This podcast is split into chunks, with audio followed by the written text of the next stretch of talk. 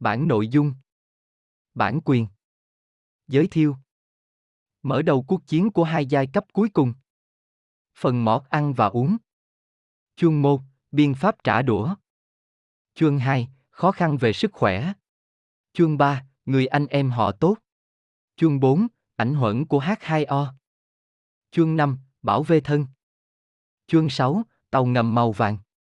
Chương 7, muôn chinh. Phần 2, đá và thủy tinh. Chương 8, đá cho su sống. Phần 3, tắm và xông hơi. Chương 9, triều đại của Poseidon. Lời tổng kết cho chiến thắng của con người. Sổ tay giải độc Chemtrail. Người bạn Pelopensine. Bản quyền, Dimitriso Alestopo, người bạn Pelopensine, 2012. Nội dung. Đoạn mở đầu. Phần 1, ăn và uống. Chương 1, biện pháp trả đũa. Chương 2, khó khăn về sức khỏe. Chương 3, người anh em họ tốt. Chương 4, ảnh hưởng của H2OMG. Chương 5, bảo vệ thận. Chương 6, Islau Submarine. Chương 7, muôn chinh. Phần 2, đá và thủy tinh. Chương 8, đá cho sự sống. Phần 3, tắm và xông hơi. Chương 9, triều đại của Poseidon. Lời kết cho chiến thắng của con người. Hướng dẫn. Thông tin sau đây về các kỹ thuật giải độc Chemtrail, vệt hóa chất, dựa trên kiến thức thực tế và kiến thức ứng dụng thu được từ nhiều nam giới và phụ nữ làm việc trong lĩnh vực dịch vụ bí mật. Bản thân tôi đã có cơ hội áp dụng những phương pháp này để tạo ra kết quả vượt trội về sức khỏe và tinh thần của mình. Thông tin này không phải là lời khuyên y tế hoặc bất kỳ loại hướng dẫn trị liệu nào. Mở đầu cuộc chiến của hai giai cấp cuối cùng. Trong thời kỳ chiến tranh lạnh, Liên Xô và Mỹ đã nỗ lực thực sự để phát triển và áp dụng một số vũ khí phi hạt nhân khó tin nhất. Mục tiêu tại thời điểm đó đã rõ ràng, kẻ thù, bất kể là gì thì cũng nên bị tiêu diệt bất cứ lúc nào. Sự đa dạng của các loại vũ khí này trải dài rộng lớn từ các tia laser tinh vi và thử nghiệm LSG cho đến các kỹ thuật thao túng huyền bí kỳ lạ, thần giao cách cảm và kiểm soát tâm trí. Lượng kiến thức mà cả hai cường quốc trên thế giới thu được từ cuộc đua đó không hề nhỏ. Sau đó bức tường Berlin sụp đổ và kẻ thù không còn rõ ràng. Cuộc chiến giành quyền thống trị thế giới chỉ mới bắt đầu, nhưng kẻ thù lần này là bạn, công dân bình dị của bang, công dân đó vẫn luôn hy vọng vào một tương lai tốt đẹp hơn.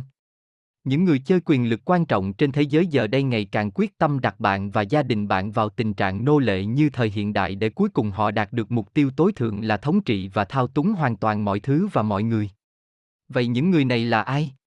Các nghi phạm thông thường, nhân viên NVO, chú thích dịch giả, New World Order, trật tự thế giới mới, ba bên, tổ chức Bilderberg, các bankster, chú thích dịch giả, nhân viên ngân hàng và nhà đầu tư có hoạt động phi pháp, v.v.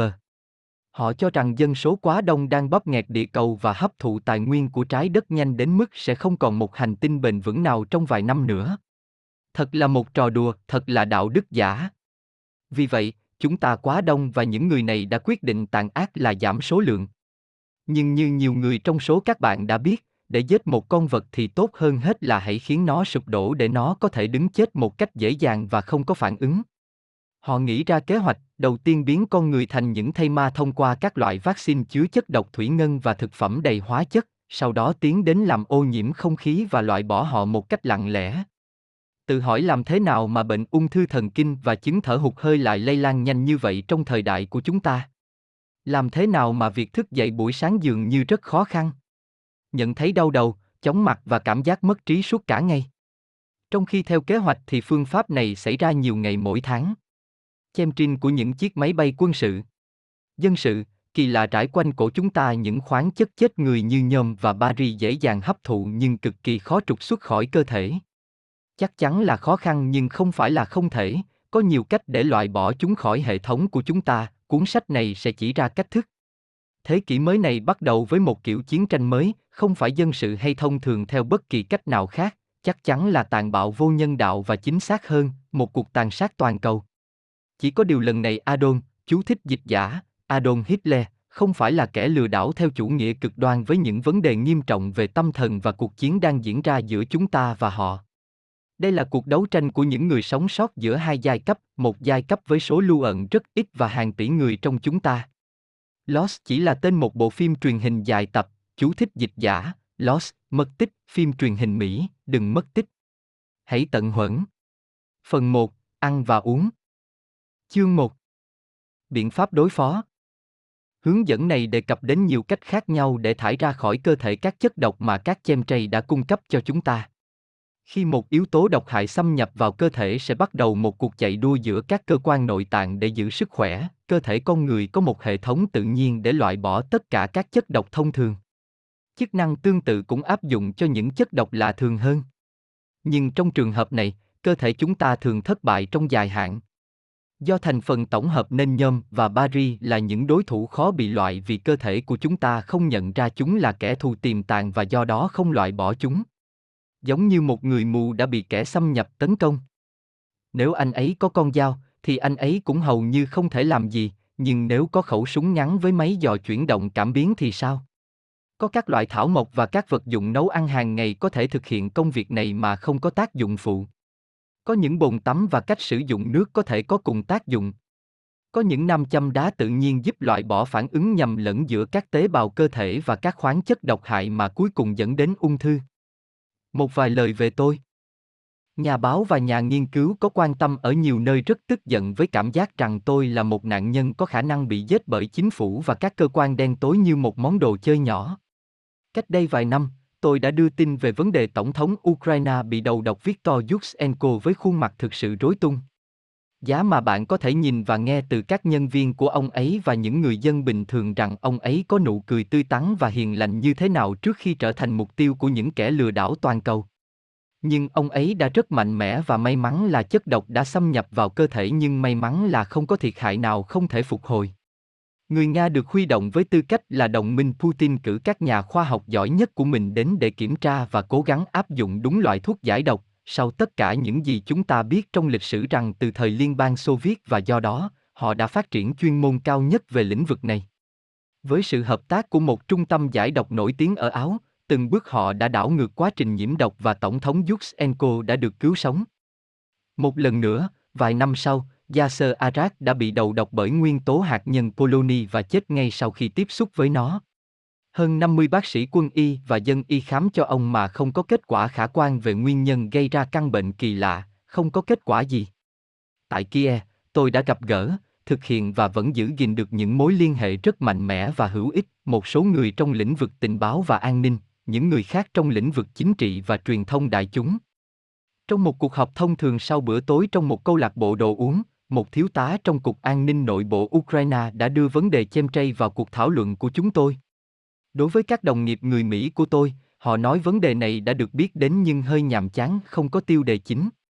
Tôi đã yêu cầu làm rõ chúng là gì.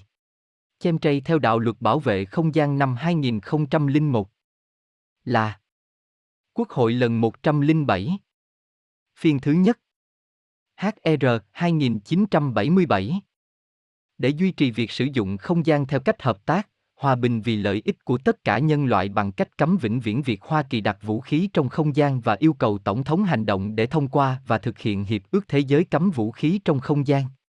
Tại Hạ viện, ngày 2 tháng 10, 2001, ông Kucinich giới thiệu dự luật sau đây mà đã được gọi đến Ủy ban Khoa học và ngoài các ủy ban về dịch vụ vũ trang và quan hệ quốc tế, trong một khoảng thời gian do người phát ngôn xác định sau đó, trong từng trường hợp để xem xét các điều khoản như vậy thuộc thẩm quyền của ủy ban liên quan.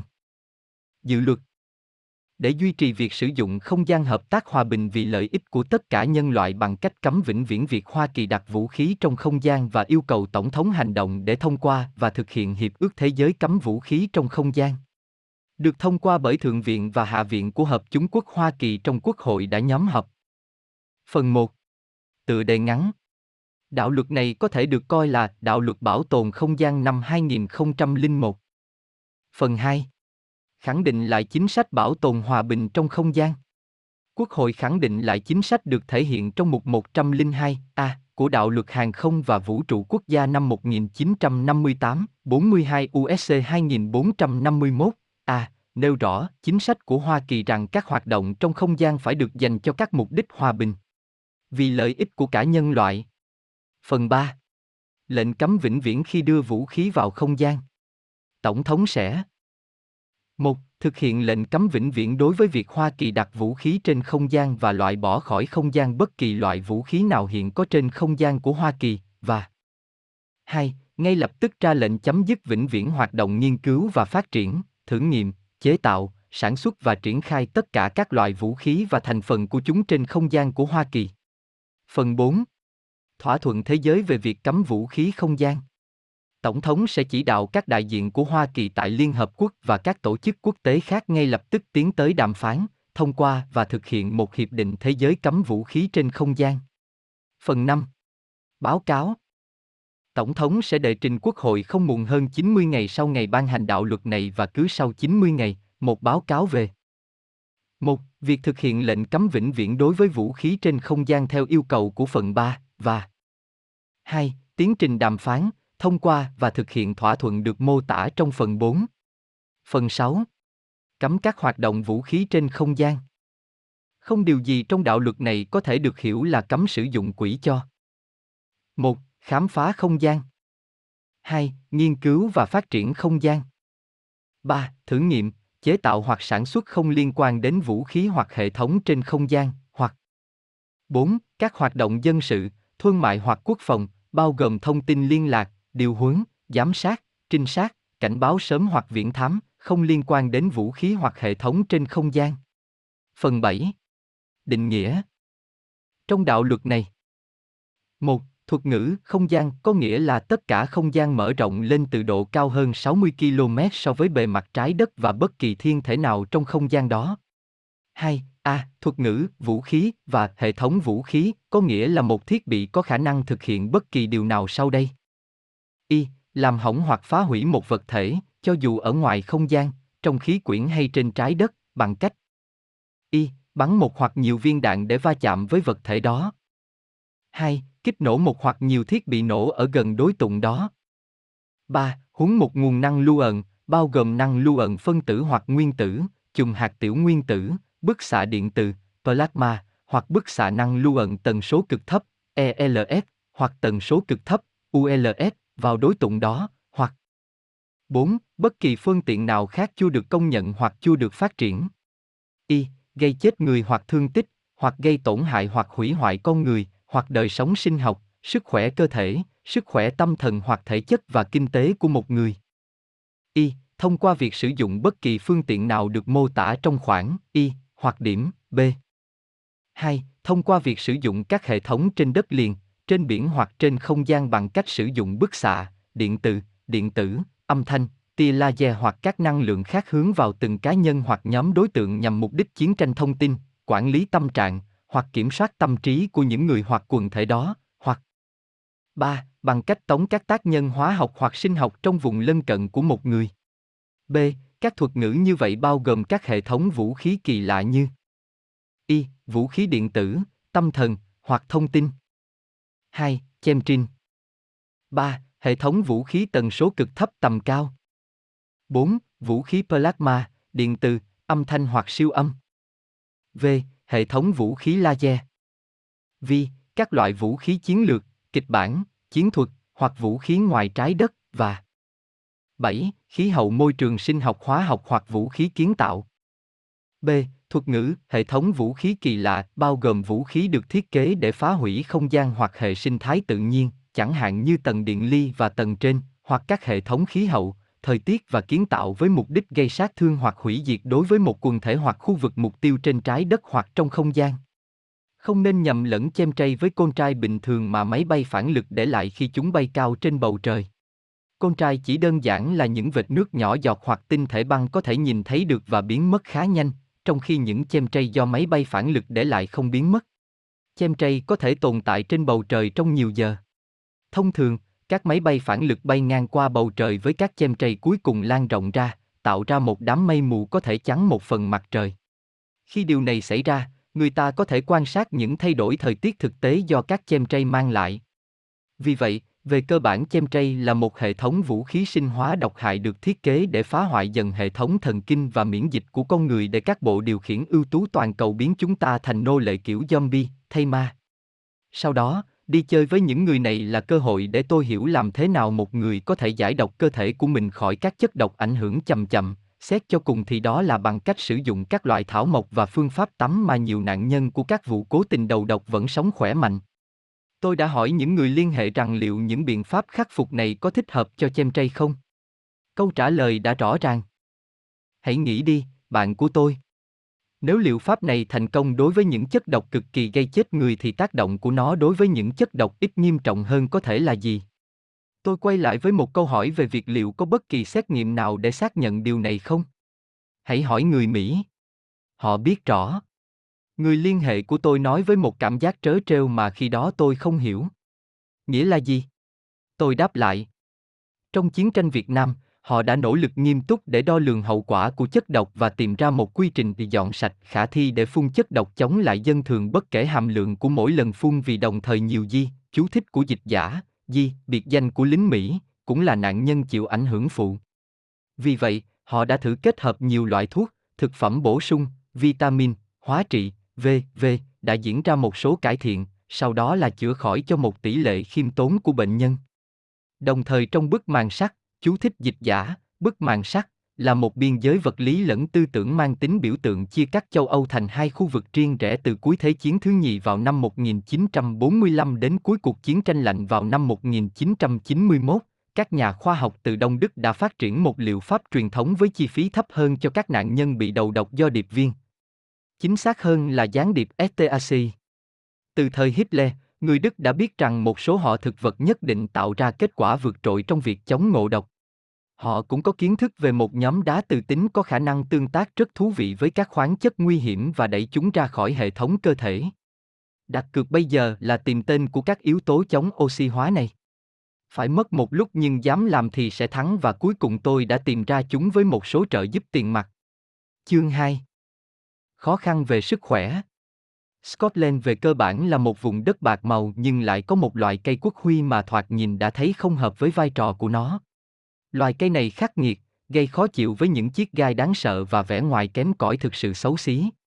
Nhưng bạn đọc của tôi ơi, đó có lẽ là loại thảo mộc hữu ích nhất trên thế giới. Cây kế sữa, công cụ tái tạo và giải độc không chỉ chữa bệnh mà còn là loại thảo mộc duy nhất giúp ích cho cơ quan sinh sản. Hơn nữa, một số nghiên cứu khoa học đã đưa ra kết luận rằng loài cây này giúp ích cho các cơ quan cơ bản khác như tim và thận. Tên thực vật của cây kế sữa là Silibum marianum, L. Cây kế sữa còn được gọi là cây kế thánh, cây kế Đức Mẹ, cây kế Mary, cây kế Quý Bà, cây kế Thánh Mary, cây artiso hoang dã, Marindin, tiếng Đức, và Chardonnay, tiếng Pháp. Loại cây này là cây bản địa của châu Âu nhưng cũng có thể được tìm thấy ở Hoa Kỳ và Nam Mỹ. Theo truyền thống, lá được sử dụng trong món salad và quả được trang như một chất thay thế cà phê. Hạt của cây kế sữa là bộ phận làm thuốc của cây. Thành phần hoạt tính chính của cây kế sữa là xiliman, mặc dù cây kế sữa có lịch sử lâu đời được sử dụng để điều trị các bệnh về gan và mật. Mãi đến năm 1968, xiliman mới được phân lập từ hạt của cây, và người ta đề xuất rằng xiliman có thể làm nguyên liệu hoạt tính. Xiliman sau đó được xác định là một flavonoidan bao gồm 4 hợp chất có cấu trúc tương tự nhau, xilibin, isolinbin, xilidan và silicin. Các nhà nghiên cứu đã tìm hiểu vai trò của xilibin trong điều trị viêm gan và xơ gan. Hầu hết các nghiên cứu đã điều tra hợp chất xiliman cô lập hoặc xilibin đồng phân hoạt động mạnh nhất của nó, chứ không phải cây thảo dược ở dạng nguyên vẹn. Xiliman được biết đến nhiều nhất với các tác dụng có chủ đích trên gan. Trong các nghiên cứu trong phòng thí nghiệm, xiliman đã được phát hiện có tác dụng ổn định mạng tế bào, do đó ngăn cản các chất hóa học độc hại xâm nhập vào tế bào. Các nghiên cứu trong phòng thí nghiệm cũng đã chứng minh rằng xiliman kích thích sự tổng hợp và hoạt động của các enzyme chịu trách nhiệm giải độc và thể hiện các đặc tính chống oxy hóa. Cụ thể, xiliman đã được chứng minh là có khả năng kích thích con đường glutathione transferase và làm thay đổi nồng độ nội bào của glutathione, một chất chống oxy hóa mạnh. Xiliman cũng đã được chứng minh là vô hiệu hóa một loạt các gốc tự do. Các thí nghiệm trong phòng thí nghiệm được tiến hành bằng cách sử dụng các dòng tế bào ung thư đã gợi ý rằng xilibin tăng cường hiệu quả của xylene và docabin chống lại các tế bào ung thư buồng trứng và ung thư vú. Xilibin dường như có tác dụng chống ung thư trực tiếp chống lại các tế bào khối u tuyến tiền liệt, vú và ecotevia L. Xilibin cũng có thể ảnh hưởng đến chu kỳ tế bào trong tế bào ung thư bằng cách làm chậm sự phát triển của tế bào, như đã chứng minh ở các dòng tế bào ung thư tuyến tiền liệt. Các nghiên cứu trong phòng thí nghiệm sử dụng các dòng tế bào bệnh bạch cầu cho thấy psilocybin không kích thích sự phát triển của các tế bào bệnh bạch cầu. Lịch sử. Cây kế sữa đã được sử dụng trong hơn 2.000 năm, chủ yếu để điều trị rối loạn chức năng gan. Việc sử dụng cây kế sữa được báo cáo lâu đời nhất là của Dioscorid, ông đã đề xuất loại thảo mộc này như một phương pháp điều trị vết trắng cắn. Pliny the Elder, 2379 sau công nguyên, đã báo cáo rằng nước ép của cây trộn với mật ong có tác dụng loại bỏ mật. Vào thời Trung Cổ, cây kế sữa được tôn sùng như một loại thuốc giải độc tố cho gan. Nhà thảo dược học người Anh Culpeper đã báo cáo rằng nó có hiệu quả để làm giảm nhẹ các tắc nghẽn ở gan. Vào năm 1898, các bác sĩ chiết trung Felter và Loy tuyên bố rằng loại thảo mộc này rất tốt để điều trị tắc nghẽn gan, lá lách và thận. Người Mỹ bản địa sử dụng cây kế sữa để điều trị mụn nhọt và các bệnh ngoại da khác. Các nhà vi lượng đồng căn đã sử dụng các chế phẩm từ hạt để điều trị bệnh vàng da, sỏi mật, viêm phúc mạc, xuất huyết, viêm phế quản và giãn tĩnh mạch. Ủy ban E của Đức, chú thích dịch giả, Ban Cố vấn Khoa học của Viện Thuốc và Thiết bị Y tế Liên bang, khuyến nghị sử dụng cây kế sữa cho các trường hợp khó tiêu, tổn thương gan do độc tố, xơ gan và như một liệu pháp hỗ trợ cho các tình trạng gan viêm mãn tính. Một số nghiên cứu đã điều tra tác động của psilocybin hoặc psilocybin trong bối cảnh không có ung thư. Những nghiên cứu này đã kiểm tra psilocybin hoặc psilocybin trong tế bào gan và thận động vật khỏe mạnh, dự phòng chống lại các hóa chất độc hại, bao gồm cả chemtrail, kích thích con đường giải độc, nồng độ và hoạt động của enzyme. Đối với đặc tính chống oxy hóa, psilocybin hoặc psilocybin cũng đã được nghiên cứu trong các mô hình ung thư. Tác dụng của psilocybin và hoặc psilocybin đã được nghiên cứu trên các tế bào ung thư tuyến tiền liệt, vú, gan, đại tràng, buồng trứng, u lympho bào mô và các tế bào bệnh bạch cầu. Trong các mô hình khối u động vật thì đã nghiên cứu ung thư lưỡi, ung thư da, ung thư bàng quang và ung thư biểu mô tuyến của đại tràng và ruột non. Những nghiên cứu này đã kiểm tra khả năng của psilocybin hoặc psilocybin trong việc giảm thiểu độc tính liên quan đến các tác nhân hóa trị, tăng cường hiệu quả của các tác nhân hóa trị, ức chế sự phát triển của các dòng tế bào ung thư và ức chế sự hình thành khối u hoặc ức chế khối u phát triển. Mặc dù nhiều nghiên cứu trong số này đã tạo ra những kết quả đáng khích lệ, nhưng không có phát hiện nào được nhân rộng trong các thử nghiệm lâm sàng trên người. Dữ liệu trong phòng thí nghiệm cho thấy psilocybin và psilocybin bảo vệ gan khỏi bị tổn thương do các hóa chất độc hại gây ra. Các nghiên cứu trên động vật đã phát hiện ra rằng các tế bào gan được điều trị bằng psilocybin và sau đó tiếp xúc với chất độc không bị tổn thương hoặc chết tế bào giống như các tế bào gan không được điều trị bằng psilocybin. Phát hiện này cho thấy psilocybin có thể ngăn chặn độc tố xâm nhập vào tế bào hoặc xuất độc tố ra khỏi tế bào một cách hiệu quả trước khi xảy ra tổn thương. Ngoài ra, điều này có thể liên quan đến tác dụng của psilocybin đối với hệ thống giải độc. Dữ liệu in vitro cho thấy psilocybin kích thích và hoặc ức chế con đường giải độc giai đoạn Y trong tế bào gan người được điều trị bằng psilocybin. Tuy nhiên, tác dụng này phụ thuộc vào liều lượng và các mức độ này không thể đạt được về mặt sinh lý với các khuyến cáo về liều lượng hiện tại của nhà sản xuất.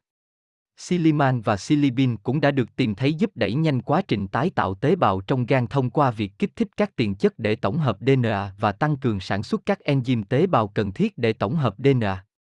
Các nghiên cứu trong phòng thí nghiệm cũng cho thấy psilocybin và psilocybin là những chất chống oxy hóa mạnh. Psilocybin đã được chứng minh là làm giảm căng thẳng oxy hóa trong các tế bào được điều trị bằng các hợp chất có khả năng oxy hóa. Psilocybin cũng đã được nghiên cứu như là một tác nhân hỗ trợ có thể làm giảm một số độc tính liên quan đến các tác nhân hóa trị liệu. Psilocybin và psilocin có tác dụng bảo vệ tế bào thận khi tiếp xúc với vincristin và đặc biệt là hóa trị cisplatin. Sử dụng psilocybin 200 mg/kg thể trọng với cisplatin ở chuột đã làm giảm đáng kể các biện pháp gây độc cho thận. Đã quan sát thấy giảm đáng kể tình trạng sụt cân, phục hồi nhanh hơn các biện pháp đo độ thẩm thấu trong nước tiểu và giảm sự gia tăng hoạt động của alanin aminopita trong nước tiểu, AAP, một dấu hiệu nhiễm độc thận. Psilocybin không ảnh hưởng đến việc bài tiết magi, cực quan trọng xem chương bón hoặc chức năng cầu thận. Sử dụng psilocybin 2g/kg thể trọng ở chuột dùng cisplatin ngăn ngừa giảm độ thanh thải creatine, tăng nồng độ ure huyết tương và tăng AAP niệu. Không quan sát thấy ảnh hưởng đến sự bài tiết magi. Psilocybin không can thiệp vào tác dụng chống ung thư của cisplatin hoặc ifopamid trong các khối u tế bào mầm. Trong các thí nghiệm với các dòng tế bào ung thư buồng trứng và ung thư vú, psilocybin làm tăng tác dụng của cyclin và docaubin. ACT1016, một dạng psilocybin liên kết với phức hợp phospholic, được tìm thấy để tăng cường hoạt động của cyclin chống lại tế bào ung thư buồng trứng A2780 nhưng không có tác dụng riêng. Psilocybin làm tăng nhạy cảm với hóa trị liệu của tế bào ung thư tuyến tiền liệt du 145, vốn thường kháng với hóa trị liệu. Các nghiên cứu cũng đã điều tra tác động của psilocybin đối với việc khởi phát và thúc đẩy khối u. Psilocybin dường như có tác dụng ngăn ngừa ung thư thông qua việc gây nhiễu loạn trong chu kỳ tế bào, làm thay đổi tín hiệu tế bào gây tăng sinh tế bào, ảnh hưởng đến sự hình thành mạch hoặc thông qua các đặc tính chống viêm của nó. Những phát hiện này đã được hỗ trợ trên các dòng tế bào biểu bì ở người, vú, cổ tử cung, buồng trứng, gan, bệnh bạch cầu và u nang epidermis. Một cuộc điều tra về tác dụng của psilocybin đối với bệnh ung thư da không phải tế bào biểu mô tuyến B do tia cực tím gây ra ở chuột cho thấy điều trị psilocybin làm giảm đáng kể tỷ lệ khối u P0,003, tính đa dạng của khối u P0,001 và khối lượng khối u P0,001. Những phát hiện này cho thấy rằng psilocybin đóng một vai trò nổi bật trong việc giảm các tế bào ung thư và ngăn ngừa sự hình thành của các tế bào ung thư. Một số nghiên cứu đã tìm hiểu cơ chế mà psilocybin có thể ảnh hưởng đến sự thúc đẩy khối u trong các mô hình khối u trên da chuột. Các nghiên cứu đã phát hiện ra rằng psilocybin làm giảm quá trình sao mã các chất chỉ báo sự thúc đẩy và hoạt động của khối u, ức chế sự phiên mã của các chất kích thích khối u, kích thích các hoạt động chống oxy hóa, can thiệp vào tín hiệu tế bào, ức chế các hành động viêm và điều chỉnh việc điều hòa chu kỳ tế bào. Cách sử dụng. Trước hết, trong trường hợp của chúng tôi, mặc dù có nhiều sản phẩm cây kế sữa đáng tin cậy, nhưng chúng tôi chủ yếu đề cập đến việc sử dụng dầu ăn Silibus Mariam, không phải tinh dầu, trong 2 đến 6 tháng đầu tiên tùy thuộc vào mức độ ngộ độc, bắt nguồn từ tần suất thuốc xịt, tiếp theo là một số bữa ăn atiso hàng tuần cho phần còn lại của lịch trình. Chương trình dưới đây dành cho hoạt động phun xịt ở mức trung bình từ 3 đến 4 lần mỗi tuần trong khoảng thời gian 2 tháng. Tuần đầu tiên, hàng ngày uống 1 thìa súp mỗi sáng thứ hai. Tuần thứ 2 tới thứ 6, 1 thìa súp 3 lần mỗi tuần, tách biệt không cùng nhau. Tuần thứ 7 tới tuần thứ 11. Thông thường, 3 thìa cà phê mỗi tuần là đủ. Hàng năm. Sau liệu pháp cơ bản này, cơ thể của bạn sẽ được làm sạch hoàn toàn khỏi tất cả các chất độc đã hấp thụ trong suốt những năm qua, nhưng bạn cũng có thể tiêu thụ 1 hoặc 2 thìa súp mỗi tháng để bảo vệ sức khỏe trong suốt cả năm. Nhưng trong những giai đoạn hoạt động Chemtrail hàng loạt, sau khi họ ngừng uống 1 thìa cà phê hàng ngày trong tuần bởi vì phòng bệnh tốt hơn chữa bệnh, phải không? Lưu ý quan trọng. Vui lòng trong tuần đầu tiên không uống các sản phẩm có caffeine và dừa, kể cả thức uống loại cola với mức tiêu thụ vừa phải trong tháng đầu tiên tiếp theo, thoải mái trong thời gian còn lại của đợt điều trị. Chương 3. Người anh em họ tốt. Người anh em họ của Silibum Marianum, Atiso, là lựa chọn tốt để làm các món giải độc tốt cho sức khỏe. Theo Bộ Nông nghiệp Hoa Kỳ, Atiso có chứa một trong những chất chống oxy hóa flavonoid vượt trội với hàm lượng cao nhất. Lịch sử và truyền thuyết về Atiso. Theo truyền thuyết Aegean và được nhà thơ Quintus Horati Flaccus ca ngợi trong bài hát, Atiso đầu tiên là một cô gái trẻ đáng yêu sống trên đảo Ginari. Một ngày nọ, thần Zeus đến thăm anh trai Poseidon, khi anh ấy nổi lên từ biển, anh đã theo dõi một người phụ nữ phàm trần trẻ đẹp. Cô ấy không có vẻ sợ hãi trước sự hiện diện của một vị thần, và thần Zeus đã nắm bắt cơ hội để quyến rũ cô ấy. Thần rất hài lòng với cô gái, tên là Sinara, đến nỗi quyết định phong cô làm nữ thần, để cô có thể đến gần nhà mình trên đỉnh Olympia. Sinara đồng ý với việc phong nữ thần, và thần Zeus dự đoán những cuộc hẹn họ sắp tới, bất cứ khi nào vợ ông là Hera vắng nhà. Tuy nhiên, Sinara sớm nhớ mẹ và ngày càng nhớ nhà. Cô lẻn trở lại thế giới của người phàm trong một chuyến thăm ngắn ngủi. Sau khi cô trở về, thần Zeus đã phát hiện ra hành vi không giống nữ thần này. Quá tức giận, ông ném cô trở lại trái đất và biến cô thành một loại cây mà chúng ta biết đến với cái tên Atiso. Nguồn gốc Atiso có từ thời nhà triết học và nhà tự nhiên học người Hy Lạp, Theophrastus 371-287 TCN. Ông đã viết rằng loài cây này được trồng ở Ý và Sicily. Pedanisus Diocoris 40-90 AD, một bác sĩ người Hy Lạp ở Anajabut, Cilicia ở thế kỷ 1 sau công nguyên, đã viết về Atiso vào thời Chúa Giêsu. Trong khi đi du lịch với tư cách là bác sĩ phẫu thuật với quân đội La Mã của hoàng đế Nero, ông đã thu thập thông tin về các phương pháp chữa bệnh của thời kỳ đó và viết một tác phẩm về The Greek Herbal of Dioscorides. Ban đầu được viết bằng tiếng Hy Lạp, thảo dược Dioscorides sau đó được dịch sang tiếng Latin là De Materia Medica. Nó vẫn là cây thuốc có uy quyền trong hơn 1.500 năm. Người Hy Lạp và La Mã cổ đại coi atiso là một món ngon và là một loại thuốc kích thích tình dục. Ở Hy Lạp cổ đại, atiso được cho là có hiệu quả trong việc đảm bảo sinh con trai. Vào năm 77 sau công nguyên, nhà tự nhiên học La Mã Caius Plinius Secundus, được gọi là Pliny the Elder, 2379 sau công nguyên, đã gọi atiso là một trong những quái vật của trái đất. Rõ ràng là ông và các đồng nghiệp rất thích ăn chúng. Những người La Mã giàu có rất thích atiso được chế biến trong mật ong và giấm, nêm với thì lạ, để món ăn này có thể dùng được quanh năm. Bắt đầu từ khoảng năm 800 sau công nguyên, người Mo Bắc Phi bắt đầu trồng atiso ở khu vực Granada, Tây Ban Nha, và một nhóm người Ả Rập khác, người Saracen, trồng atiso ở Sicily. Điều này có thể giải thích tại sao từ atiso trong tiếng Anh có nguồn gốc từ tiếng Ả Rập, Ancas, chứ không phải từ tiếng Latin, Sinara. Trong khoảng thời gian từ năm 800 đến năm 1500, rất có thể atiso đã được cải tiến và biến đổi, có lẽ trong các khu vườn của tu viện, thành loài cây mà chúng ta sẽ nhận ra ngày nay. Atiso được trồng lần đầu tiên tại Naples vào khoảng giữa thế kỷ 15 và dần dần lan sang các khu vực khác của châu Âu. Sau khi Rome thất thủ, atiso trở nên khan hiếm nhưng lại nổi lên trong thời kỳ phục hưng vào năm 1466 khi gia đình Strozzi mang chúng từ Florence đến Naples.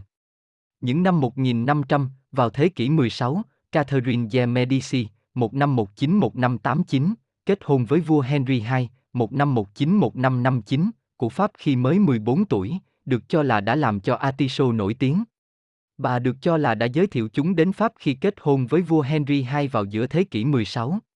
Bà được trích dẫn nói, nếu ai trong chúng ta đã ăn atiso, chúng ta sẽ bị đuổi ra ngoài đường. Ngày nay phụ nữ trẻ tiến bộ hơn những trang giấy ở tòa án.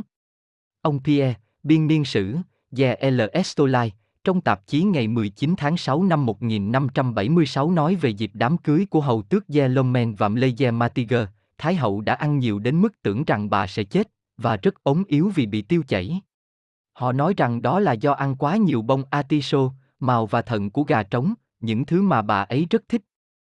Từ Book of Nature của tiến sĩ Bartolomeo Bondo năm 1576, nó có đặc điểm kích thích nhục dục cho cả nam và nữ, đối với phụ nữ, khiến họ trở nên ham muốn hơn và giúp những người đàn ông đang bị ì ạch trong những vấn đề này. Những năm 1600, Book of Cookery của Martha Washington chứa một công thức từ thế kỷ 17 mang tên Cách làm bánh Artichoke. Những năm 1800, những người Pháp nhập cư đã mang atiso đến Hoa Kỳ vào năm 1806 khi họ định cư ở lãnh thổ Louisiana. Nhưng mặc dù những cánh đồng atiso thương mại đầu tiên được phát triển ở Louisiana, nhưng đến năm 1940, chúng đã biến mất một cách bí ẩn. Sau đó, chúng đã được thực dân Pháp trồng ở Louisiana và người Tây Ban Nha ở California trong khu vực Monterey trong suốt những năm 1800 sau đó. Johann Wolfgang Goethe, 1749-1832, nhà thơ và nhà viết kịch, đã tránh xa atiso. Trong cuốn sách Du hành qua Ý, Goethe nói, những người nông dân ăn cây kế, một thực tế mà ông không bao giờ áp dụng. Thế kỷ 20, năm 1922, Andrew Molera, một chủ đất ở thung lũng Salinas của hạt Monterey, California, ngay phía nam San Francisco, quyết định cho nông dân Ý thuê mảnh đất trước đây dành để trồng củ dền mà ông ấy khuyến khích thử trồng rau mới. Lý do của ông là kinh tế vì atiso được bán với giá cao và nông dân có thể trả cho Molera gấp 3 lần những gì công ty đường đã làm trên cùng một mảnh đất. Vào đầu thế kỷ 20, Fanny Farmer đã lưu ý trong ấn bản thứ 9 của cuốn sách nấu ăn của mình rằng atiso California được bán ở Boston với giá 30 đến 40 xu mỗi bông. Vào những năm 1920, Ciro Terranova Whitey, 1889-1938, một thành viên của mafia và được biết đến với biệt danh vua atiso, bắt đầu độc quyền thị trường atiso bằng cách mua tất cả sản phẩm được vận chuyển đến New York từ California với giá $6 một thùng. Ông đã thành lập một công ty sản xuất và bán lại atiso với lợi nhuận từ 30 đến 40%. Ông không chỉ khủng bố các nhà phân phối và thương nhân sản xuất, mà ông còn thậm chí còn phát động một cuộc tấn công vào các cánh đồng atiso từ Monta đến Pescade, dùng dao rựa chặt cây trong đêm khuya. Những cuộc chiến tranh artiso này đã khiến thị trưởng hay New York, Philelo LaGuardia, tuyên bố việc bán, trưng bày và sở hữu artiso ở New York là bất hợp pháp. Thị trưởng LaGuardia công khai thừa nhận rằng bản thân rất thích loại rau này và chỉ sau một tuần, ông đã dỡ bỏ lệnh cấm. Artiso chứa các chất dinh dưỡng thực vật, phytoxan, phytonutrient, hoặc các hợp chất thực vật có đặc tính chống oxy hóa và tăng cường sức khỏe con người. Một số chất chống oxy hóa loại polyphenol mạnh nhất được tìm thấy trong artiso, một vài trong số đó được đánh dấu dưới đây. Quercetin. Một flavonoid hoạt động như một chất chống ung thư và chất chống oxy hóa để bảo vệ chống lại bệnh ung thư và bệnh tim. Anthocyan. Các sắc tố màu trong artiso có liên quan đến việc giảm nguy cơ mắc một số bệnh ung thư, sức khỏe đường tiết niệu, chức năng trí nhớ và lão hóa khỏe mạnh. Axit gallic. Một chất chống oxy hóa cũng được tìm thấy trong rượu vang đỏ và trà đen. Nó đã được chứng minh là có khả năng ức chế sự tăng sinh tế bào trong các tế bào ung thư tuyến tiền liệt. Lutein và sinarin. Chất chống oxy hóa polyphenol có thể làm giảm mức cholesterol. Artiso chứa kyanarin cũng có thể giúp tái tạo mô gan. Axit caffeic và axit chlorogin.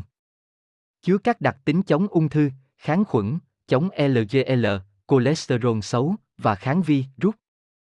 Siliman. Chất chống oxy hóa này hỗ trợ gan trong việc tái tạo mô tăng trưởng, xem cây kế sữa. Chương 4. Ảnh hưởng của H2O. Lịch sử. Tất cả những gì bạn biết về nó đó là chất lỏng quan trọng nhất trong tự nhiên, cũng là chất khử độc chính của chúng ta.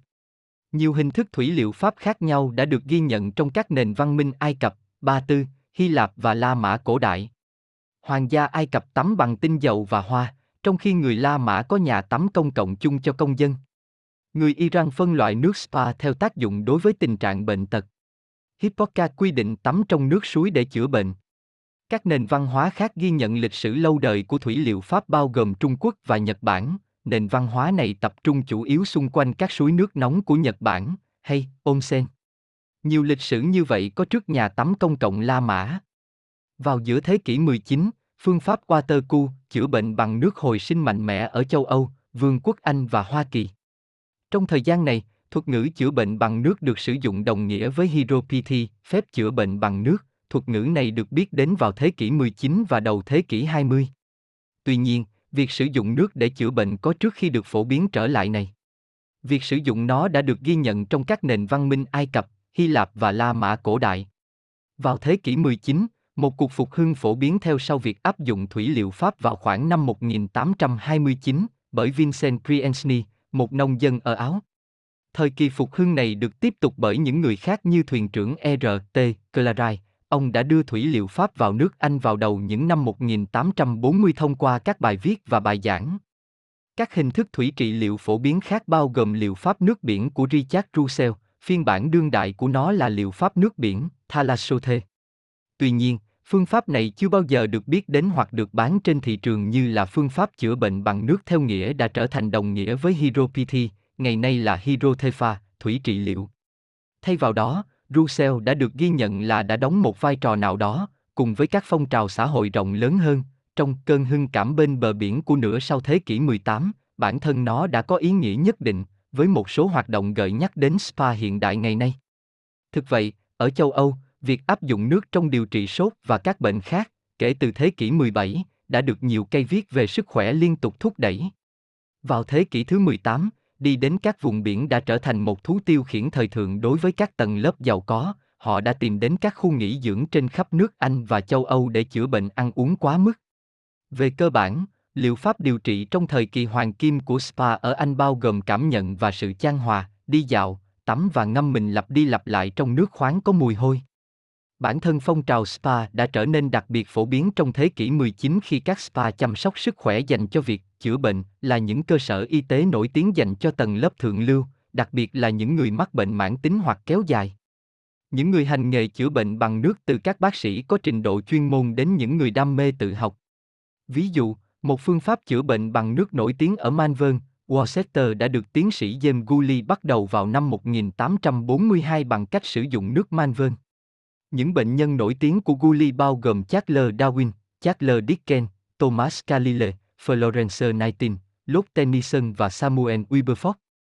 Một hình thức trị liệu bằng nước được một số người ủng hộ thuốc thay thế tán thành là uống một lượng nước vào ruột khi thức dậy để làm sạch ruột. 1 lít đến 1 lít rưỡi là lượng phổ biến được uống vào. Liệu pháp nước này, còn được gọi là liệu pháp nước của Ấn Độ, Trung Quốc hoặc Nhật Bản, được khẳng định là có nhiều lợi ích cho sức khỏe, hoặc ít nhất là không có tác dụng phụ. Những người ủng hộ liệu pháp nước cho rằng việc áp dụng liệu pháp nước lúc đầu sẽ khiến bạn đi tiêu nhiều lần cho đến khi cơ thể thích nghi với lượng chất lỏng tăng lên. Mặc dù uống khoảng 1 lít nước rưỡi thường được coi là vô hại, nhưng uống quá nhiều nước có thể dẫn đến nhiễm độc nước, một tình trạng sức khỏe khẩn cấp và nguy hiểm. Trước Thế chiến thứ hai, nhiều hình thức thủy trị liệu khác nhau đã được sử dụng để điều trị chứng nghiện rượu và ngày nay nó được sử dụng trong y học thay thế. Ví dụ, văn bản cơ bản của nghiên cứu về người nghiện rượu ân danh, Alcoholics Anonymous, báo cáo rằng người đồng sáng lập Bill Wilson đã được điều trị bằng thủy liệu pháp vì chứng nghiện rượu vào đầu những năm 1930. Thủy trị liệu bao gồm một loạt các phương pháp và kỹ thuật, nhiều phương pháp trong số đó sử dụng nước như một phương tiện hỗ trợ cho các phản ứng điều hòa nhiệt để trị liệu, trong khi vẫn chưa hiểu rõ các cơ chế sinh lý ban đầu, và các lợi ích điều trị đã được công nhận từ lâu, ngay cả khi lý do về lợi ích điều trị vẫn còn tranh cãi. Ví dụ, vào tháng 11 năm 1881, tạp chí Y khoa Anh lưu ý rằng thủy trị liệu là một ví dụ cụ thể, hay ca bệnh điển hình, của các nguyên tắc chung về nhiệt động lực học. Đó là, ứng dụng của nhiệt và lạnh nói chung, như nó áp dụng cho sinh lý học, qua trung gian là thủy trị liệu. Năm 1883, một nhà văn khác đã tuyên bố xét cho cùng, thủy trị liệu tức là một phương pháp điều trị bằng nước, mà nước là phương tiện truyền nhiệt và lạnh cho cơ thể. Do đó, các tác nhân hoạt tính trong điều trị là nhiệt và lạnh, trong đó nước chỉ là phương tiện, và không phải là phương tiện duy nhất. Cách sử dụng: chỉ cần uống 2 đến 3 lít nước mỗi ngày trong giai đoạn Chemtrail. Luôn chọn uống nước có độ tinh khiết cao nhất và đủ hàm lượng khoáng chất, đặc biệt là giàu magie. Tại sao? Bởi vì magie là một chất giải độc cơ thể hàng đầu và bảo vệ hệ thống thần kinh của chúng ta. Hệ thống này bị nhắm mục tiêu và lạm dụng một cách tàn bạo bởi các khoáng chất chemtrail độc hại. Magie được cơ thể sử dụng cho tất cả các con đường giải độc và cần thiết để trung hòa các chất độc, trung hòa tình trạng quá chu phát sinh trong cơ thể và để bảo vệ khỏi các kim loại nặng. Nó đóng vai trò quan trọng trong việc bảo vệ chúng ta khỏi sự tấn công của các hóa chất nhân tạo xung quanh mình. Glutathione, một chất chống oxy hóa thường được cơ thể sản xuất và là chất khử độc của thủy ngân, chì và arsen trong số những chất khác, cần magie để tổng hợp. Tình trạng thiếu hụt magie làm tăng quá trình tạo gốc tự do trong cơ thể và gây mất glutathione.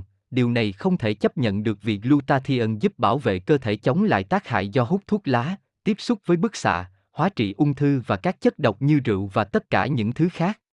Khi cơ thể chúng ta được cung cấp đầy đủ magie và cân bằng với các khoáng chất thiết yếu khác, chúng ta sẽ được bảo vệ khỏi tình trạng lắng động kim loại nặng và khỏi sự phát triển của các bệnh liên quan đến thần kinh. Nghiên cứu chỉ ra rằng lượng magie dồi dào sẽ bảo vệ tế bào não khỏi tác hại của nhôm, beryllium, cadmium, chì, thủy ngân và nickel, chemtrail. Chúng ta cũng biết rằng lượng magie trong não thấp góp phần làm lắng động các kim loại nặng trong não báo trước bệnh Parkinson và bệnh Alzheimer. Dường như các kim loại cạnh tranh với magie để xâm nhập vào các tế bào não. Nếu lượng magie thấp, thì kim loại sẽ tiếp cận dễ dàng hơn nhiều. Thần mặt trời. Một cách tuyệt vời để lọc nước máy trở nên tinh khiết là cho nó vào chai thủy tinh và để chúng ra ngoài ánh sáng mặt trời từ 2 đến 3 giờ. Bằng cách đó, bạn đã loại bỏ tất cả các hóa chất không cần thiết như fluorua. Một số các chuyên gia lập luận rằng tốt hơn là sử dụng chai nhựa PVC cho quy trình này. Xin lỗi các bạn, điều đó là sai. Ánh nắng mặt trời sẽ làm tăng thêm các chất độc trong nước do vải nhựa, plastic fabric, tạo ra nhắm tới hoạt động của thận. Chương 5. Bảo vệ thận. Chỉ đứng sau gan, thận là cơ quan giải độc loại A. Thật không may, trong quá trình giải độc, chúng đã rất nỗ lực để làm cơ thể bạn nên đôi khi cần dự phòng bằng thảo dược để khỏe mạnh. Cần tây và những lợi ích sức khỏe của nó đã được biết đến trong nhiều thế kỷ. Trong thời cổ đại, nó cũng được coi là một loại dược liệu để điều trị nhiều loại bệnh tật. Vào đầu thời Trung Cổ, nước ép cần tây được sử dụng để chữa các bệnh như sỏi mật, táo bón, các vấn đề về kinh nguyệt và các rối loạn sức khỏe của gan và túi mật. Nước ép cần tây rất bổ dưỡng và rất giàu nước. Bởi vì cực kỳ kiềm hóa, nên nó cân bằng độ pH của cơ thể, điều này cần thiết cho sức khỏe tốt. Tất cả các bộ phận của cần tây đều chứa nhiều khoáng chất, vitamin và chất dinh dưỡng. Lá cần tây chứa nhiều vitamin A, trong khi thân cây là một nguồn tuyệt vời của vitamin B1, B2, B6 và C và đậm đặc kali, axit folic, canxi, magie, sắt, phốt pho, natri và các axit amin thiết yếu. Siêu thực phẩm này cũng chứa nồng độ hormone thực vật quan trọng và các loại tinh dầu chữa bệnh tạo nên mùi đặc trưng của cần tây. Những loại dầu này giúp điều hòa hệ thần kinh và rất êm dịu. Natri có trong cần tây ở dạng hòa tan và hữu cơ, sống, rất cần thiết cho cơ thể. Muối hữu cơ cho phép cơ thể sử dụng các chất dinh dưỡng khác được đưa vào cơ thể. Mọi tế bào trong cơ thể chúng ta thường xuyên được tắm trong dung dịch muối, và nếu nồng độ muối không cân bằng, thì tình trạng mất nước sẽ xảy ra. Đây là lý do tại sao nước ép cần tây là thức uống bù nước hoàn hảo cho các vận động viên. Nguồn vitamin C, cần tây rất giàu vitamin C, một chất chống oxy hóa rất quan trọng và tăng cường hệ thống miễn dịch. Siêu thực phẩm detox, cần tây được khuyến khích sử dụng trong hầu hết các kế hoạch ăn kiêng detox như một chất tẩy rửa để thêm vào công thức nước ép.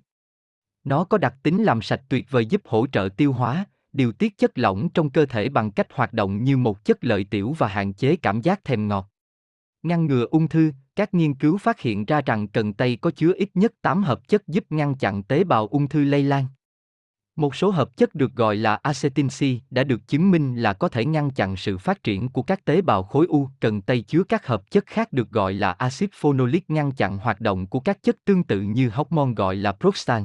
Chất này khuyến khích sự phát triển của các tế bào khối u, coumarin. Một chất dinh dưỡng thực vật khác trong cần tây giúp ngăn chặn các gốc tự do gây hại cho tế bào và ngăn ngừa sự hình thành và phát triển của bệnh ung thư đại tràng và dạ dày.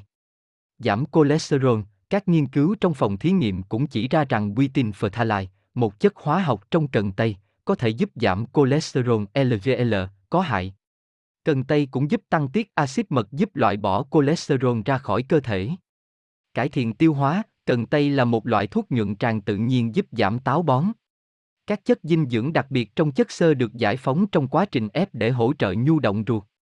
Lợi tiểu, kali và natri trong nước ép cần tây là những chất điều chỉnh chất lỏng cơ thể mạnh mẽ, kích thích sản xuất nước tiểu để giúp cơ thể loại bỏ chất lỏng dư thừa.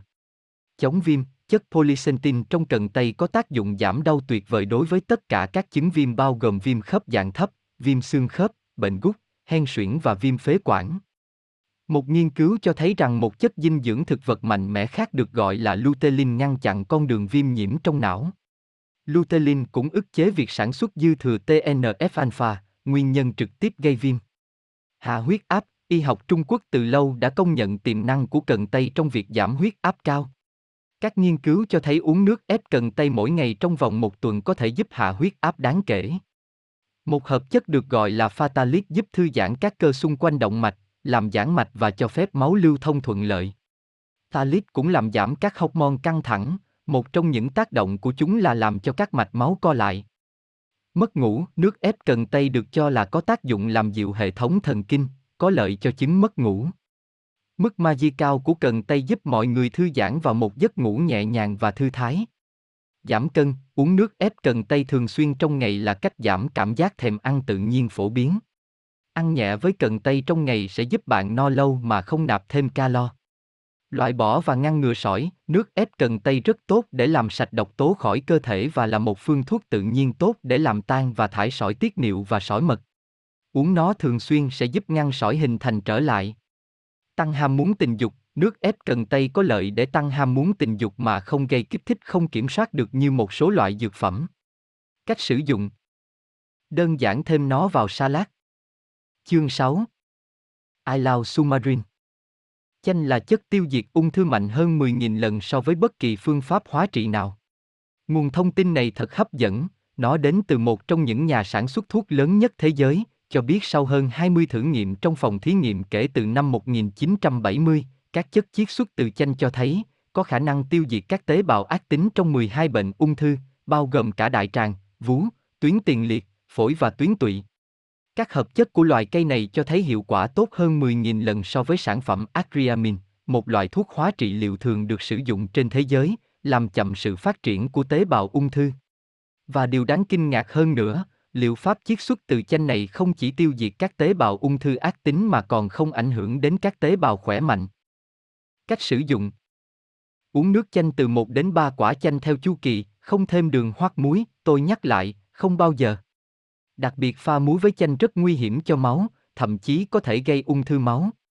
Also for smoker, overweight person and every potential hepatin rin hang a cup daily with lemon juice, one lemon, a tablespoon of honey and garlic, real one not powder or supplement, for a period up to 3 months, your artery will be open and circulate as new. Ngoài ra, đối với những người hút thuốc, những người thừa cân và mọi bệnh nhân tim tiềm ẩn uống nửa cốc nước chanh mỗi ngày, 1 quả chanh, 1 thìa súp mật ong và tỏi, tỏi thật, không phải dạng bột hoặc thực phẩm bổ sung, trong thời gian lên đến 3 tháng. Động mạch của bạn sẽ mở và lưu thông như mới. Chương 7. Munchin. Selen, tiếng Hy Lạp ở sập Selen nghĩa là mặt trăng, được phát hiện vào năm 1817 bởi Ernst Jacob Bernoulli và Johann Gottlieb Gans. Sau đó, Selen đã được thông báo y tế vì tính độc hại của nó đối với con người làm việc trong các ngành công nghiệp. Selen cũng được công nhận là một độc tố quan trọng trong thú y, được tìm thấy trong các động vật ăn thực vật có hàm lượng selen cao. Năm 1954, những gợi ý đầu tiên về các chức năng sinh học cụ thể của selen đã được phát hiện ở vi sinh vật. Tính chất thiết yếu của nó đối với sự sống của động vật có vú được phát hiện vào năm 1957. Vào những năm 1970, nó được chứng minh là có mặt trong 2 bộ enzyme độc lập. Tiếp theo là việc phát hiện ra selensinity trong protein. Trong những năm 1980, người ta đã chỉ ra rằng selensinity được mã hóa bởi codon UGA. Cơ chế giải mã được thực hiện đầu tiên ở vi khuẩn và sau đó ở động vật có vú. Selen để bảo vệ chất chống oxy hóa. Các chất chống oxy hóa như vitamin E, vitamin C và coenzyme Q10 trung hòa các gốc tự do bằng cách trở thành các gốc tự do ít gây hại hơn những gốc mà chúng vô hiệu hóa. Nhưng các dạng gốc tự do của chất chống oxy hóa phải được tái tạo hoặc chúng không thể tiếp tục trở thành chất chống oxy hóa hiệu quả, và thậm chí có thể gây hại. Hệ thống chống oxy hóa glutathione và thiodeoxane có chức năng tái tạo các chất chống oxy hóa khác trong khi chính chúng cung cấp khả năng bảo vệ chống oxy hóa chính trong giai đoạn nước của cơ thể.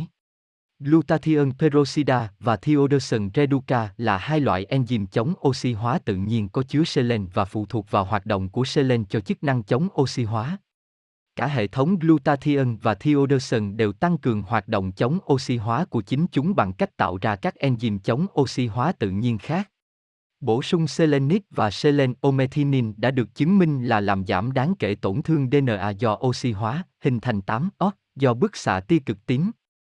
Năm 1989, Hội đồng Nghiên cứu Quốc gia Hoa Kỳ đã thiết lập nhu cầu dinh dưỡng khuyến nghị hàng ngày, ERGA, cho selen dựa trên việc tối đa hóa hoạt động peroxida của glutathione trong huyết tương. Hội đồng Nghiên cứu Quốc gia, nhu cầu dinh dưỡng khuyến nghị, phiên bản thứ 10, Washington, DC, Viện Hàn lâm Khoa học Quốc gia, 1989.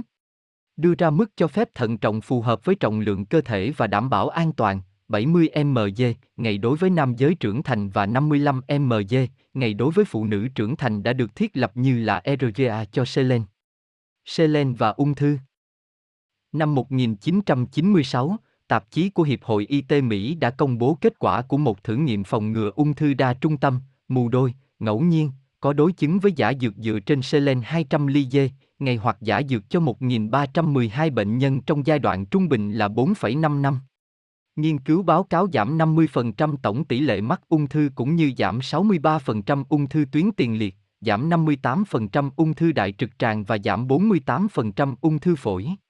Chỉ 6 trong số 1.312 đối tượng có nồng độ selen trong máu thấp hơn mức có thể đạt được theo ERGA trước khi bổ sung. Nghiên cứu này không chỉ bác bỏ mạnh mẽ tuyên bố rằng thực phẩm chức năng không mang lại lợi ích gì, mà tác dụng của nó mạnh đến mức bất cứ ai lặp lại tuyên bố đó sẽ được xem là phi đạo đức.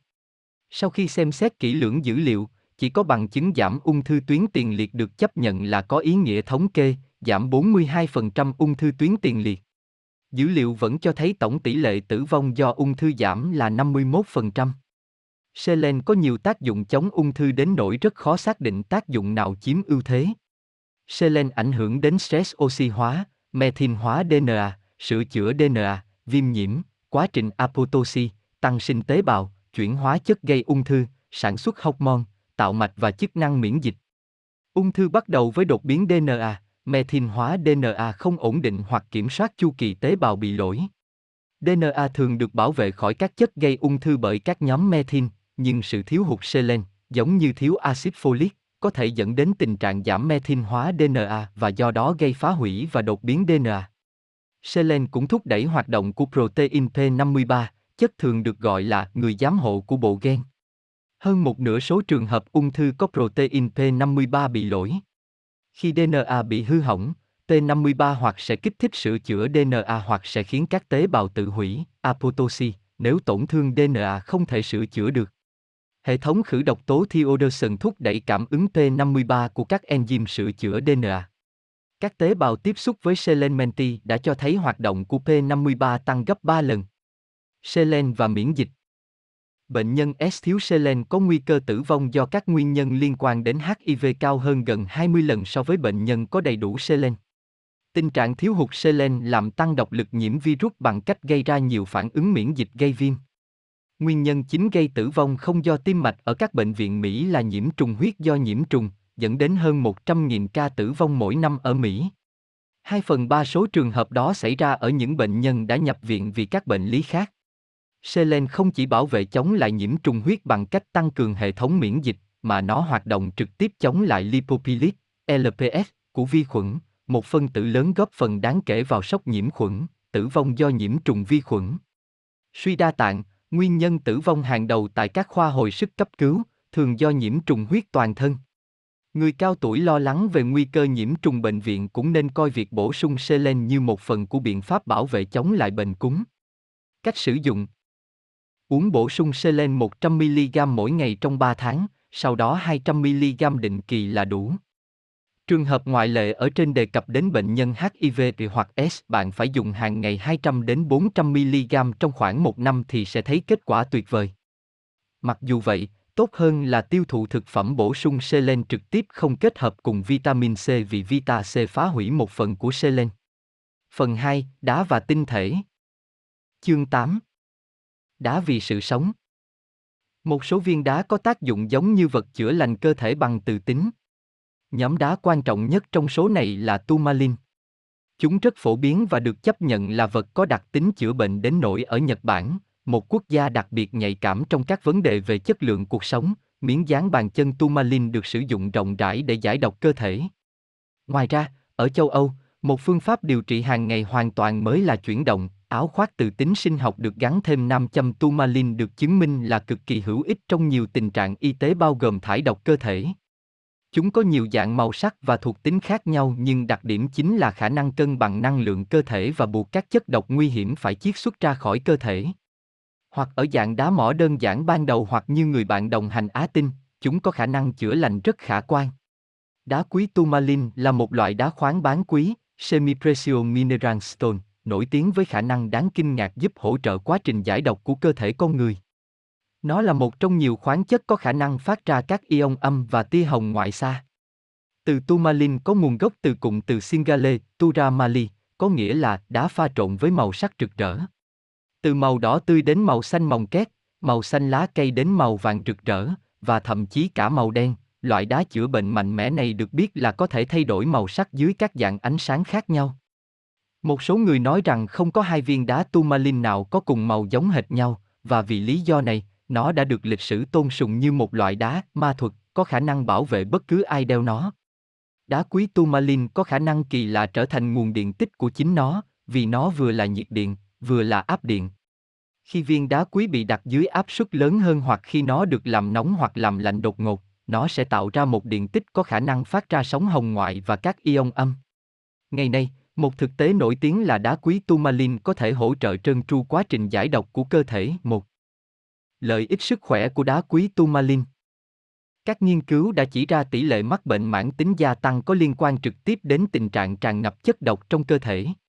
Đá quý tourmaline được biết đến là loại đá có tác dụng hỗ trợ giải tỏa căng thẳng, tăng cường tinh thần tỉnh táo, cải thiện tuần hoàn và tăng cường hệ thống miễn dịch. Nó là một tác nhân mạnh mẽ để giảm các bệnh liên quan đến độc tố. Hơn nữa, tourmaline có tác dụng giải độc, làm sạch hệ thần kinh, cũng như các cơ quan và mô của cơ thể.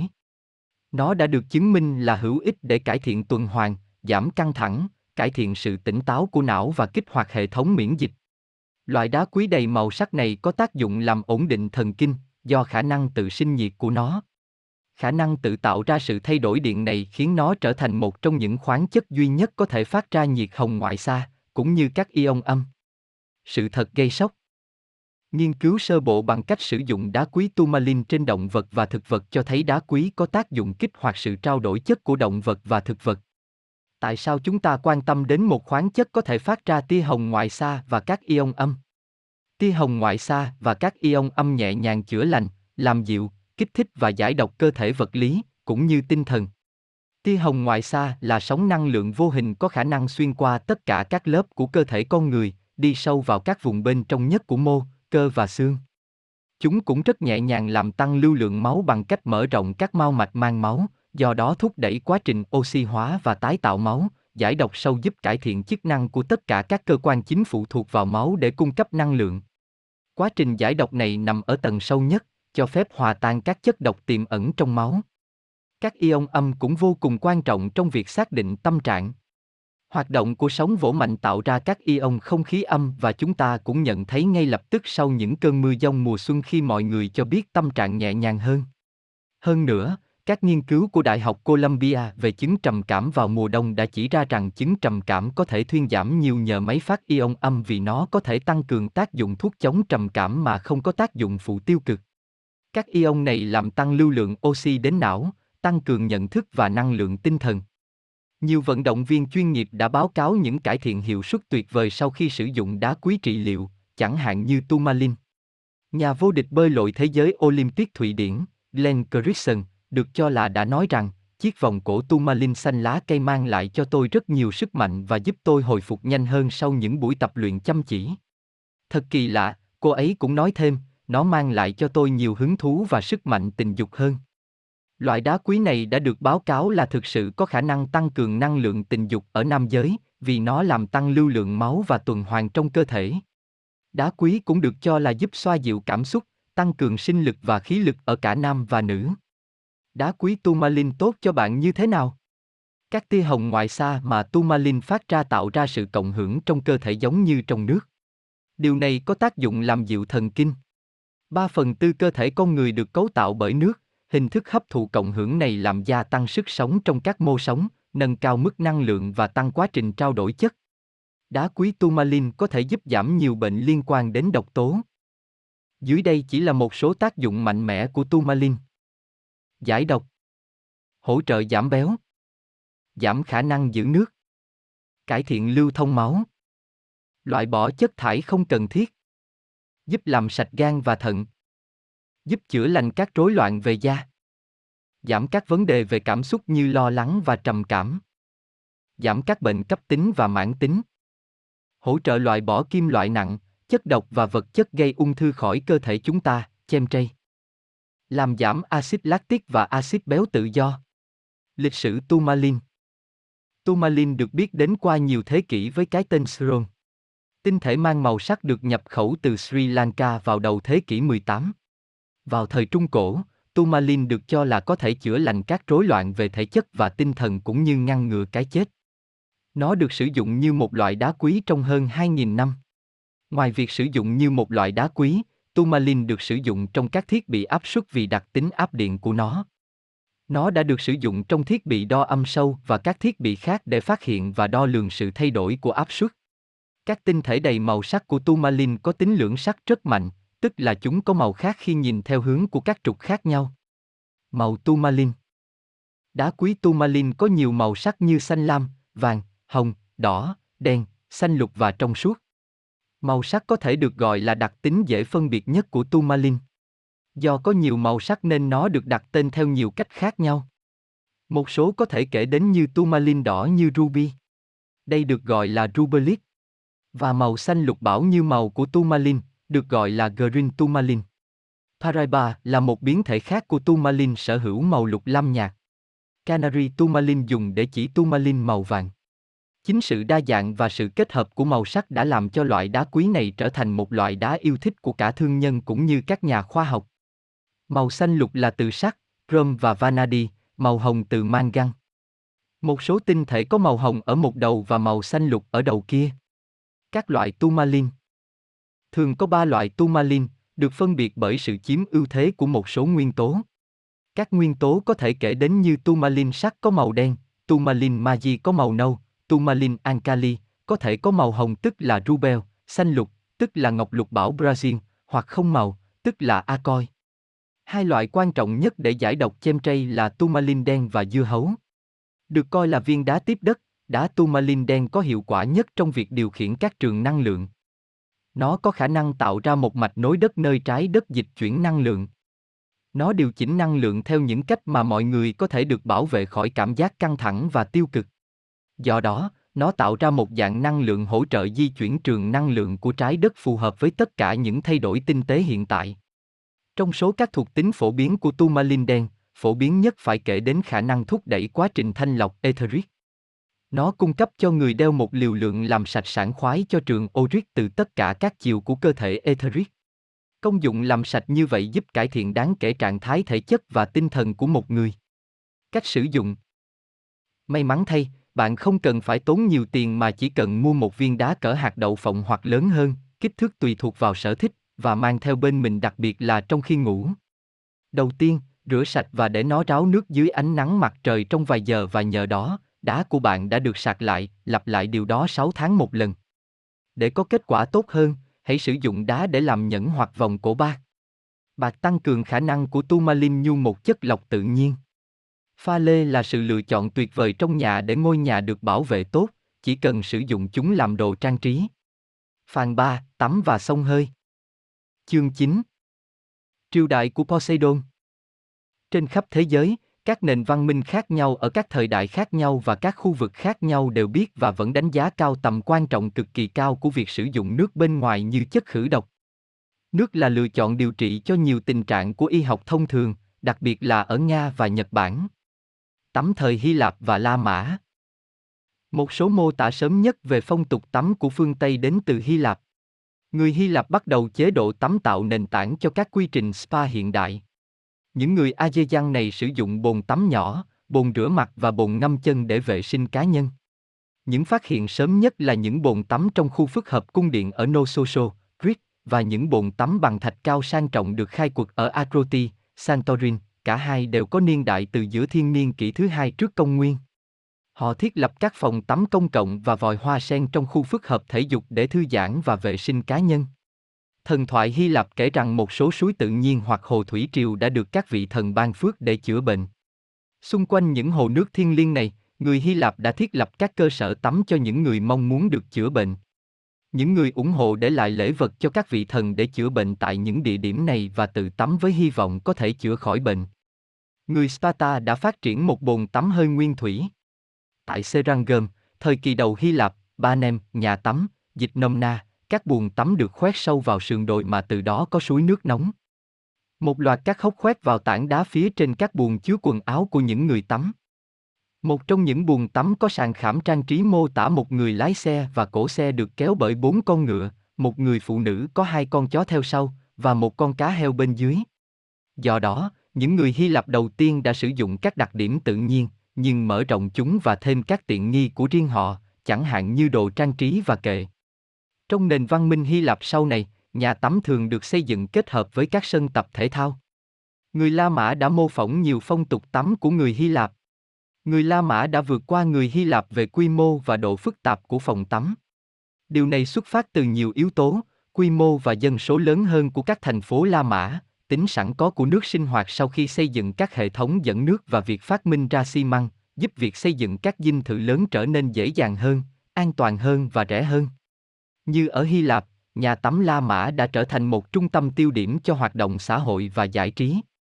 Khi đế chế La Mã mở rộng, ý tưởng về nhà tắm công cộng lan rộng đến tất cả các vùng của Địa Trung Hải và sang các khu vực của châu Âu và Bắc Phi.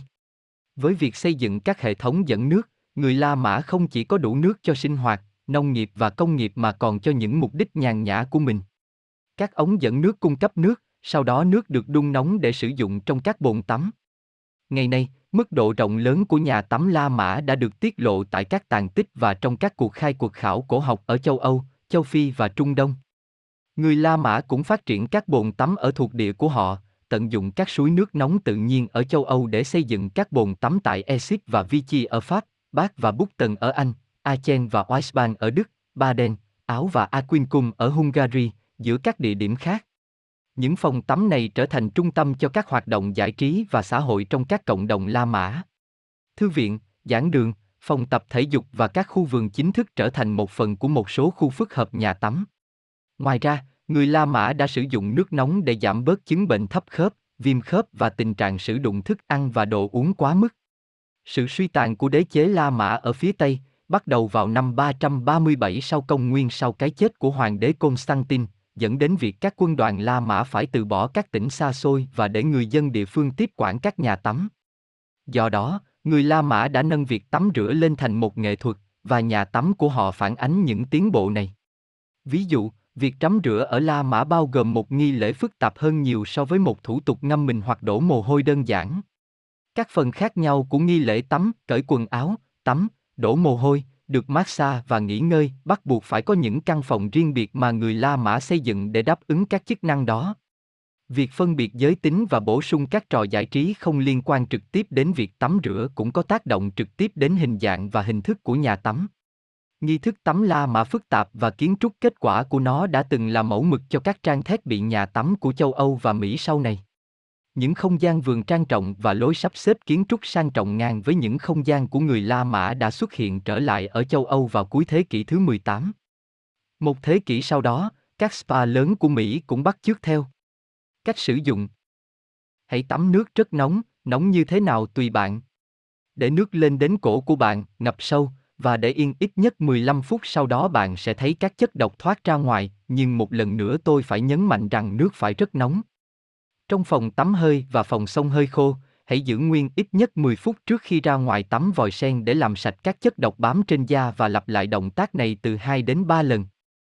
Thông báo quan trọng: nếu bạn bị bất kỳ tình trạng sức khỏe nào có thể khiến bạn gặp vấn đề khi sử dụng các liệu pháp tắm bồn, trước tiên hãy hỏi bác sĩ để được hướng dẫn. Lời kết cho chiến thắng của con người: như bạn có thể thấy, một kho vũ khí lớn chống lại các Chemtrail tồn tại và xuất hiện trước bạn. Nguyên liệu nấu ăn hàng ngày, rau củ thông thường, đá rẻ tiền và bồn tắm giải phóng đã tổ chức phương pháp này để bạn có thể giữ gìn sức khỏe trong cơ thể, tinh thần thoải mái và rất hài lòng vì cuối cùng chính bạn đã chiến thắng trong cuộc chiến chống lại những con người đang nhắm đến cuộc sống của mình. Đừng quên thông báo cho người thân và bạn bè của bạn về phương pháp này.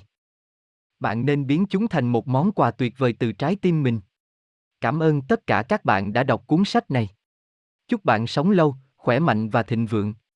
Người bạn Pelopensine, vùng Helida cổ đại, Hy Lạp tháng 8 năm 2012.